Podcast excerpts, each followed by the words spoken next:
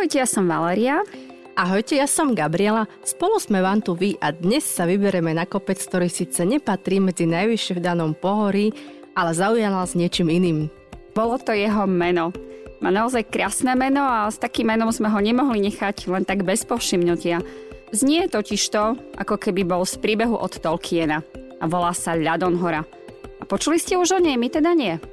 Veru, že nie. A o tom si povieme o chvíľku. Tento podcast vznikol v spolupráci s ČSOB poisťovňou. Doplňte svoju horskú výbavu aj o dlhodobé cestovné poistenie od ČSOB a buďte krytí aj v prípade zásahu Horskej záchrannej služby v horských oblastiach Slovenska. Podcast One, two, a pritom je ľadonohora druhý najvyšší vrch v Kisuckej vrchovine, ale k rovnej tisícke mu chýba rovný meter. Leží v katastrálnom území obci Dolného a Horného Badičova. Okorie vrcholu a jeho svahy tvorí od roku 1993 prírodná rezervácia Ľadonhora. No, takže sme si sadli skoro ráno, naozaj skoro ráno do auta a vybrali sa do Kisúc. Stávať o pol piatej nie je teda žiadna sranda, ale čakali nás takmer 2,5 hodiny cesty autom. Tak sme teda zaparkovali na konci dediny. Tá dedina sa volala Horný Vadičov a po modrej turistickej značke sme sa vybrali nahor. Raz cestník nám ukazoval hodinu a pol, cesta najprv vyzerala tak romanticky, prechádzala lúkou, potom sme však vošli do lesa a čo sa nestalo, všetko sa zmenilo. Veru, to je zaujímavé, že ako sa nám to často stáva, že v sa všetko zmení. No zaujímavosťou je, že začiatkom 20. storočia bol kopec takmer celý holý a bez stromov. Neviem, kde sa teda nabralo toľko napadaného listia. Nielenže nás čakal strmý kopec, ale hneď na úvod sme sa šmýkali v hlbokom listi, ktoré ako by tam niekto vysypal. Veru, bolo to zaujímavé a šmiklavé ako ľad. Čiže názov kopca Ľadon hora mohol byť teda odvodený od ľadu, ale nie je, ako by sa možno aj čakalo, ale pravdepodobne od mena slovanskej bohyne Lady.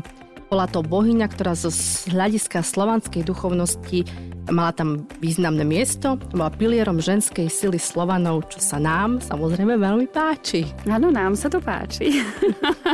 Eh, no, väčšine ľudí je známa mytológia grécka, egyptská, rímska, alebo tá starogermanská.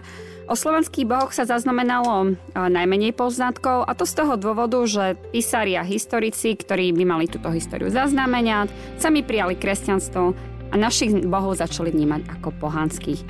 A okrem mladí sme mohli spomenúť ešte aj iných bohov ako Perunák, ten bol vlastne ten boh najdôležitejší, alebo ďalšie ženské bohyne, čo sa nám páči, ako mhm. Morenu, Vesnu či Živu. Poďme ale naspäť k nášmu výletu. Na spomínanú Ladonhoru vedie niekoľko značených turistických chodníkov.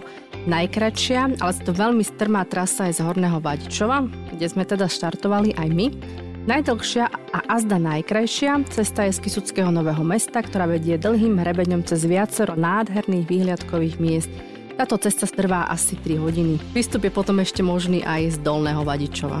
No a na Ladan horu sa každoročne organizuje veľkonočný výstup, ten je spojený so šibačkou a v niektorých prípadoch, ako asi aj tento rok s gulovačkou. A tiež ide z Horného Vadičova, z miestnej časti Kubaščikovci, tak ako presne ako sme sa vybrali my a idete po modrej značke. No, bola to riadna makačka, nielen listie v úvode bolo šmiklavé, šmikal sa nám komplet, úplne kompletný a celý, asi kvôli tým dažďom, ktoré boli predtým. Hore sme síce vyšli za necelú hodinu, ale mali sme teda dosť. No a túto trasu by som ja osobne určite neodporúčila rodičom s deťmi. No neviem, či by som ju niekomu odporúčila, ale dobre. Vrch Ľadon hory predstavuje len vrcholová kniha, jedna skala a množstvo múch. Na opäti vrchu sa však našli nálezy lužickej a puchovskej kultúry. V staršej železnej dobe sa vrchol využíval ako útočisko.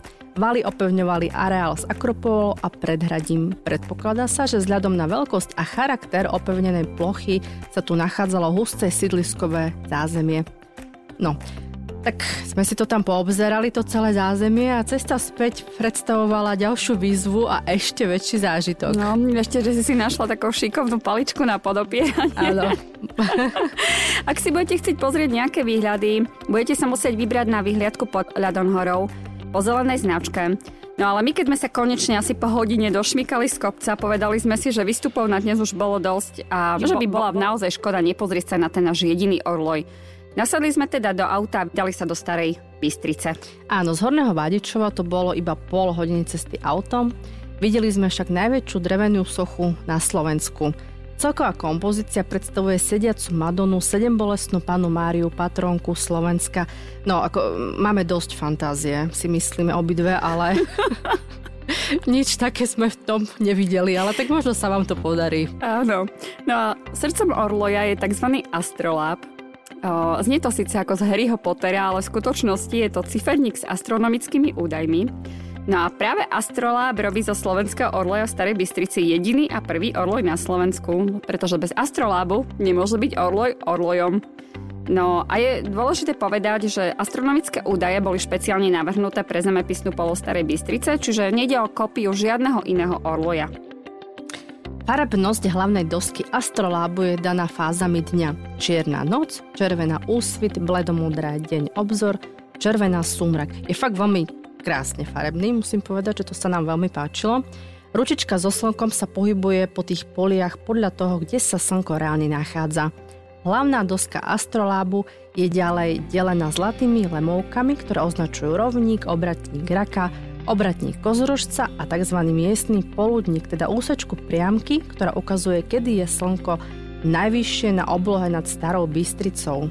Okrem toho astrolab ukazuje ešte polohu mesiaca na oblohe, fázy mesiaca, polohu slnko znamení zverokruhu. Proste je tam toho strašný kopec, významné sviatky. Keď tam budete sedieť, tak ako sme sedeli my a budete popíjať napríklad Radler, tak v istú hodinu vybehnete tá, ktorá vám to všetko porozpráva. Áno. A my sme prišli v tom najhodnejšom čase, pretože odbila druhá hodina a tak sme mali možnosť vidieť sedem apoštolov, ktorí sa menili v okienku. Ide o svetcov, ktorých osudy boli spojené so Slovenskom, svätý Cyril, svätý Metod, svätý Andrej Svorat, svätý Beňadik, svätý Gora, svätý Bystrik a svätý Vojtech. A potom, keby tých, aby tých svetých nebolo málo, tak sú tam ešte sochy takých známych e, postav zo slovenskej histórie ako Štefánik, Štúr. Keď už budete v Starej Bystrici a budete sa chcieť ešte poobzerať po okolí, tak sa môžete vybrať na rozhľadňu, ktorá stojí na vrchu Bobovec v nadmorskej výške 723 metrov. Je z nej naozaj nádherný výhľad na okolitú krajinu a pozorovať tak môžete nielen blízke vrcholy a kopce, ale dokonca za dobrého počasia aj vidieť Lisú horu v Českej republike. Každého návštevníka na rozhľadni určite zaujme aj jej architektúra. Je postavená z tradičných materiálov ako kameň a drevo, je vysoká 17 metrov, v jej dolnej kamenej časti je umiestnených aj niekoľko umeleckých diel na tému anielov. Táto tematika sa odráža aj vo funkčných prvkoch okenných mreží. No a k rozhľadní vedia asi 3-kilometrová trasa, je to žltá turistická značka, začína priamo pri slovenskom Orloji. Čiže vybrať sa na ňu môžete pešo, ale skvelo sa vám pôjde aj na bicykli. Z rozhľadne je možné pozorovať aj prekrásne východy a západy slnka. Večer je rozhľadňa osvetlená.